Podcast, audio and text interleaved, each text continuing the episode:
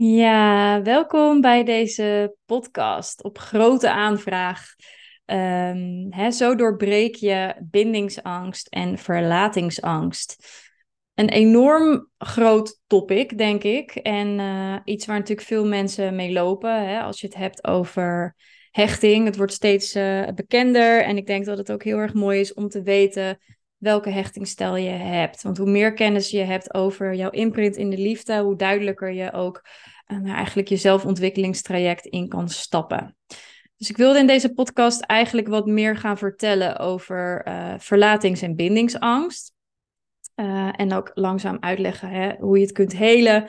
En ook waarom die twee elkaar nou zo aantrekken. Uh, goed, om te beginnen bij uh, nou ja, bindingsangst en verlatingsangst. Het zijn eigenlijk angststoornissen. Er zit bij bindingsangst, zowel als verlatingsangst, heel veel angst. Zegt het al, hè? het woordje angst zit in beide uh, woorden. maar eigenlijk hangen ze aan één medaille. Misschien denk of ervaar je dat je of last hebt van bindingsangst of last hebt van verlatingsangst. Maar wanneer je dieper in jezelf duikt, zul je eigenlijk erachter komen dat ze allebei wel een klein beetje raken. Hè? Dus dat je misschien van beide wel trekken hebt. Dat het ook een beetje afhankelijk is van uh, de relatie uh, die je hebt en met wie je die relatie hebt. Dus om in dit topic te duiken, wilde ik eigenlijk beginnen met um, nou ja, wat het eigenlijk is. Hè? Wat is bindingsangst? Wat is verlatingsangst? Want je hebt die termen misschien wel horen vallen.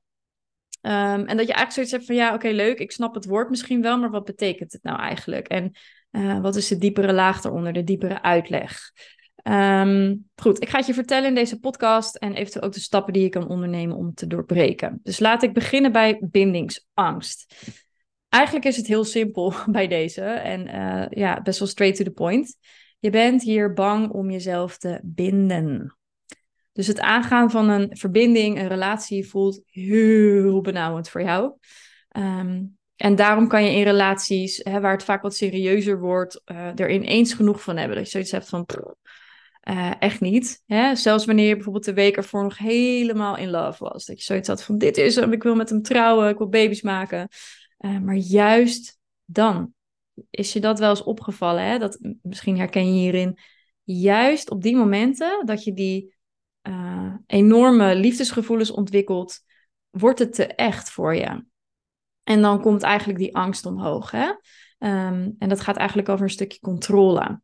En deze controle, die neem jij door afstand te nemen. Hè? Want dan hou je iemand op veilige afstand.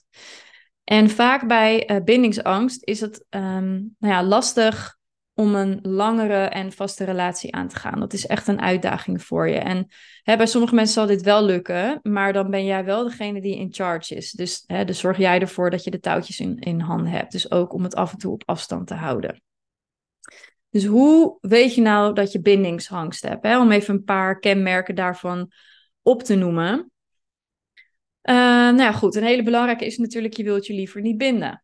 Ja, je wilt je gewoon liever niet binden. En je vindt het moeilijk om contact te maken met je gevoelens. Je gevoelens uiten, dat doe je liever niet. Um, goed, je wil de controle, je wil de ander op afstand houden. Je laat je opties een beetje open. Ik wil mijn vrijheid houden. Je bent heel kritisch naar de ander.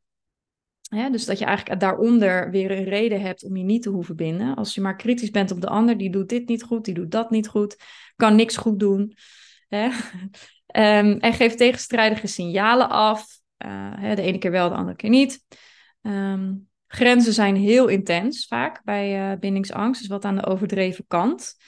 Um, en je hebt veel behoefte aan nieuwe prikkels, nieuwe dingen, weet je, heel vaak heel actief, van die actieve typetjes. En wat vaak ook voorkomt, wat ook een belangrijk is, is, om te noemen, die ik zelf ook vaak wel heb meegemaakt als ik bijvoorbeeld met iemand uh, aan het daten was die bindingsangst had, dat de ex wordt geïdealiseerd. Of eventuele toekomstige partner. dat is ook weer een reden om niet bij je huidige partner te blijven. Want, oh, er is vast wel iemand beters. Um, ja, dat. En je vindt jezelf vaak toch wat meer dan de ander. Je hebt de neiging om te flirten of zelfs vreemd te gaan. Zelfs als je je partner wel heel erg leuk vindt. Goed, dat zijn wat kenmerken. Dus mocht je dit nou voelen bij jezelf, uh, ik wil ook alvast eventjes bij je duidelijk maken dat het een angststoornis is. Hè? Het, het, het is iets wat je hebt ontwikkeld omdat iets onveilig voelt voor jou. Hè? Het is een overlevingsmechanisme. En daaruit is dit gedrag ontstaan. Dus wees alsjeblieft zacht voor jezelf als je hierin herkent. Uh, dan hebben we natuurlijk nog de andere kant van de medaille en dat is verlatingsangst. En die herken ik heel erg bij mezelf en vaak ook bij cliënten uh, nou, waar ik mee werk. Die werken gewoon of die hebben vaak last van verlatingsangst. En wat dat inhoudt is dat je bang bent om verlaten te worden. Hè? Je herkent het misschien wel, ik wil zo graag die fijne relatie. En het is gewoon het liefste wat je wilt. Hè, daardoor word je gewoon niet heel selectief. En nou ja, neem je eigenlijk alle partners die jou willen meteen in de armen. dus op de eerste date ben je als het ware al, uh, al en vaak tref je dus hier de foute mannen aan. Hè? Nou, fout, ik vind een beetje een rot woord, maar de, de mannen die voor jou niet goed zijn, laten we het zo zeggen. Of emotioneel onbereikbaar zijn of onbeschikbaar, wat eigenlijk altijd die pijn geeft. Dus um, eigenlijk ook jij wil in een relatie graag de controle. Hè? De controle over of de ander je nog wel leuk vindt. En dit kan soms een klein beetje dwangmatige trekken krijgen. Hè? Dus het, het, het vervelende hiervan vaak is, is dat jouw dag of jouw moed helemaal beïnvloedbaar is door de aandacht die je eigenlijk van een ander krijgt. Dus op het moment dat je dat appje niet terugkrijgt of je hoort drie dagen niks van hem, nou dan voel je je helemaal kut. Misschien herken je dat wel omdat je niet krijgt wat je zou willen of het loopt even anders. En dat beïnvloedt dan je, je hele humeur. Goed, ehm, wat zijn nou kenmerken van verlatingsangst? Nou, heel overduidelijk is natuurlijk dat je bang bent om verlaten te worden. Dat je heel, heel, heel veel met de ander bezig bent. Hè? Het kan je hele dag opslokken. En dan vooral wanneer je niets van de ander hoort. Hè? Dus dat je eigenlijk de hele dag met je telefoon in je hand zit om te kijken of die online is. Dat soort dingen. Uh, je hebt bevestiging nodig van de ander heel veel zelfs. En als je het niet krijgt, dan kan dat ook weer je hele dag beïnvloeden en voel jij je de hele dag weer rot. En je merkt het ook vaak aan partners die zich niet willen binden of niet kunnen binden. Dus misschien iemand die al in een relatie zit, dat soort dingen. En daarnaast fantaseer je veel en nou ja, ook heel graag over jullie toekomst. Hè? Hoe jullie leven er samen uit zou kunnen zien. Trouwen, kindjes, huisje, boompje, beestje. Um, en een hele belangrijke ook is dat je vaak in relaties blijft zitten die niet goed voor je zijn omdat je eigenlijk liever in een relatie zit dan dat je helemaal alleen bent. Je hebt vaak ook een lage eigenwaarde, weinig contact met je gevoel. En je, nou ja, je zelfliefde is gewoon niet heel hoog. Je wil het liefst heel veel samen zijn als je een partner hebt of een date. En je hebt heel erg het gevoel om de ander nodig te hebben. Hè? Dus als je die ander niet hebt, dan voel je die liefde niet, dat geluk niet. Nou, je bent heel snel jaloers en je hebt de neiging om anderen te claimen. Dus bindingsangst en verlatingsangst lijken nu, als je dit zo hoort, misschien echt twee hele andere dingen. Maar eigenlijk is dat dus helemaal niet waar. Dus onder bindingsangst zit eigenlijk verlatingsangst. En onder verlatingsangst zit eigenlijk bindingsangst. Uiteindelijk blijft er angst onder zitten. Ze willen iets niet voelen. Of vinden iets spannend om aan te gaan. Dus zo kan het dus zijn dat je in die ene relatie last hebt van bijvoorbeeld bindingsangst. En in de andere weer verlatingsangst. En het kan soms in een relatie ook ehm, nou ja, wisselen. Dus dat je de ene uh, half jaar zit je in, in, een, uh, in een bindingsdynamiek. En de andere keer ben je weer bang om verlaten te worden. Nou ja, hoe werkt dit precies? Hè? Verlatingsangst is vaak een voorstadium van bindingsangst. Je denkt namelijk hè, dat je die fijne relatie wil, maar je kiest de partner uit waar je dit niet meer realiseert. Dus het gebeurt allemaal onbewust, um, want stiekem is dat heel veilig. Hè, al denkt je hoofd misschien dat je dit echt, echt heel graag wilt. want zolang jij je niet echt hoeft te binden, hoef je je hart ook niet open te stellen en kun je ook niet gekwetst worden. Klinkt eigenlijk heel logisch. en uh, als je het zo hoort, is dat natuurlijk iets wat, wat veiligheid geeft, maar het is schijnveiligheid. Omdat je door die keuze van je partners, de types die je aantrekt, nog steeds heel hard gekwetst wordt. Dus het is eigenlijk een visueuze cirkel. En bindingsangst, daar zit dus weer verlatingsangst onder. Hè? De reden om je niet te willen binden heeft te maken met het feit dat je natuurlijk ook niet verlaten wil worden. Hè, door afstand te nemen pak je de controle en word je dus niet verlaten. Dus beide, wat belangrijk om te weten is dat beide worden gedreven door angst. En dat is de angst om gekwetst te worden. En dat is ook heel logisch, want dat is niet leuk. Bij bindingsangst merk je dus dat je de controle pakt door de ander op afstand te houden. En bij verlatingsangst wil je de controle houden eigenlijk en ben je continu bezig om de bevestiging van de ander daarin te krijgen. En ik kan me voorstellen dat als je dit zo hoort, dat je je eigenlijk wel afvraagt van hé, hey, maar hoe komt dit dan? Hoe, hè, waar komt het vandaan? Goed. Uh, wat is bindingsangst en verlatingsangst? En waar het vandaan komt, is dat je eigenlijk ooit hebt besloten, uh, en ooit heb je uh, pijn gevoeld, hele diepe pijn, en dus besloten dat je dit nooit meer wilt. Wat ook logisch is, hè? omdat het vaak ontstaan is toen je kind was en je emotionele brein is dan nog niet helemaal ontwikkeld. Dus je draagt het al heel lang met je mee.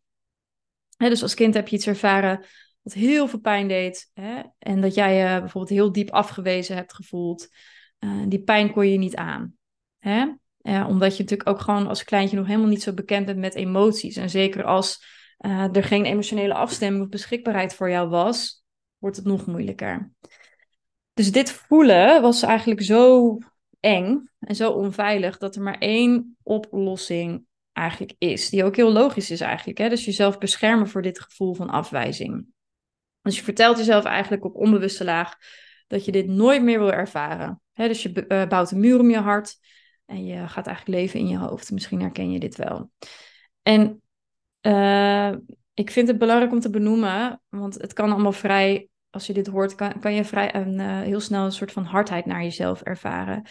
Dat is eigenlijk het tegenovergestelde van wat ik wil. Ik wil eigenlijk liever dat je liefde gaat voelen en compassie voor het deel in jou wat die overlevingsstrategie nodig had. Hè? Dus toen je kind was en uh, toen je klein was, heeft het je ook beschermd. Maar het vervelende is natuurlijk dat je die overlevingsstrategie met je mee hebt genomen en nu je ouder bent, dat het je in de weg zit. Dus misschien voel je dat je heel graag liefde wilt, uh, maar dat je het eigenlijk ook op afstand houdt om die pijn niet te hoeven voelen. Uh, maar uiteindelijk is dat natuurlijk waar je jezelf alleen maar meer pijn mee doet. Dus door die bindingsangst en verlatingsangst hoef jij je eigenlijk niet meer kwetsbaar op te stellen. Hè, kun je je ook niet helemaal meer openstellen. En is het heel moeilijk voor je om eigenlijk op een volwassen manier een relatie aan te gaan, omdat het eigenlijk gewoon een, een innerlijk kindstuk is, hè, wat die relatie aangaat. Uh, dus vaak weet je ook niet meer goed wat je grenzen zijn, omdat je helemaal dat, nou ja, het gevoel met je, uh, of het contact met je gevoel kwijt bent. Uh, omdat je je gevoel al zo lang onderdrukt, hè, om een bepaalde pijn maar niet te voelen. Goed, het allerbelangrijkste. En nou, de podcasttitel natuurlijk ook. Hoe het komt dat bindingsangst en verlatingsangst elkaar aantrekken. En je kan daarin eigenlijk ook zien dat het een, een soort van gelijke dans is als de vermijdende hechtingsstijl en de angstige hechtingsstijl. Um, hè, omdat jullie eigenlijk beide in dit patroon zitten, trekken jullie elkaar aan. En ontstaat er dus ook een, een relatie die vaak uh, toch wel trek heeft van het aantrekken en afstoten. Dus degene die verlatingsangst heeft, die trekt degene met bindingsangst aan. Hè, waaronder zit dat dit een partner is waarvan je stiekem al weet dat het toch niks gaat worden. Want ja, hij is niet beschikbaar. Uh, het is eigenlijk gewoon, ja, het is zo logisch en zo mooi en, en zoiets enorm slims van je systeem. Um, dus eigenlijk beschermt het je van gekwetst te worden. Ja, dus eigenlijk schijnveiligheid. En degene met bindingsangst, die trekt weer degene met verlatingsangst aan, omdat zij eigenlijk met hun gedrag wegkomen bij een verlatingsangstige. Hè? Dus iemand die verlatingsangst heeft. Dus iemand die hier geen last van heeft, zou het gedrag van de bindings angstige persoon niet pikken, toch? En die zou, die, die zou zichzelf meer gunnen. Die gaat hier helemaal niet in mee. Um, nou, dus hoe je het eigenlijk kan doorbreken.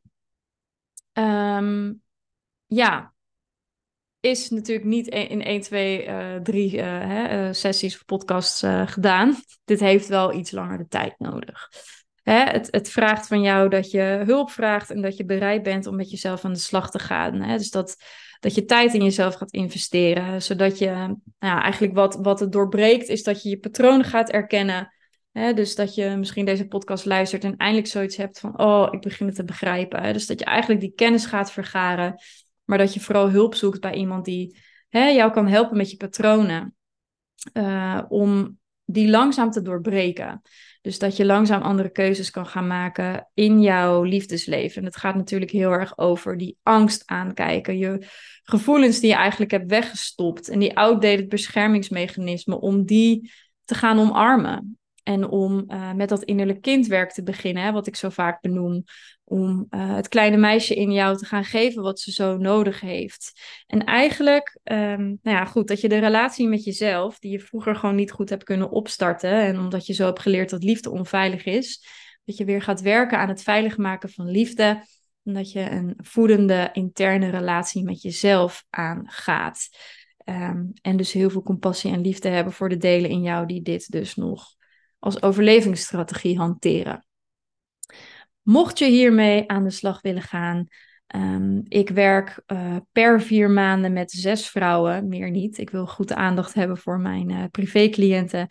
Uh, nou ja, die eigenlijk met deze problematiek lopen, hè? die eigenlijk verlatingsangst hebben of een onveilige hechtingsstijl of constant de verkeerde partners aantrekken of gewoon merken dat ze klaar zijn met ja, de relaties aantrekken waar ze gewoon niet happy in zijn. Dus eigenlijk ongelukkig zijn in, in hun liefdesleven en die vaak verder alles goed voor elkaar hebben. Um, maar goed, het ene mist nog, die liefde. Dus mocht je interesse hebben om één op één op, uh, met mij te werken of in groepsverband of een losse sessie te boeken, uh, kijk dan even in de show notes, daar kun je alle informatie vinden. Dus dankjewel voor het luisteren en tot de volgende keer.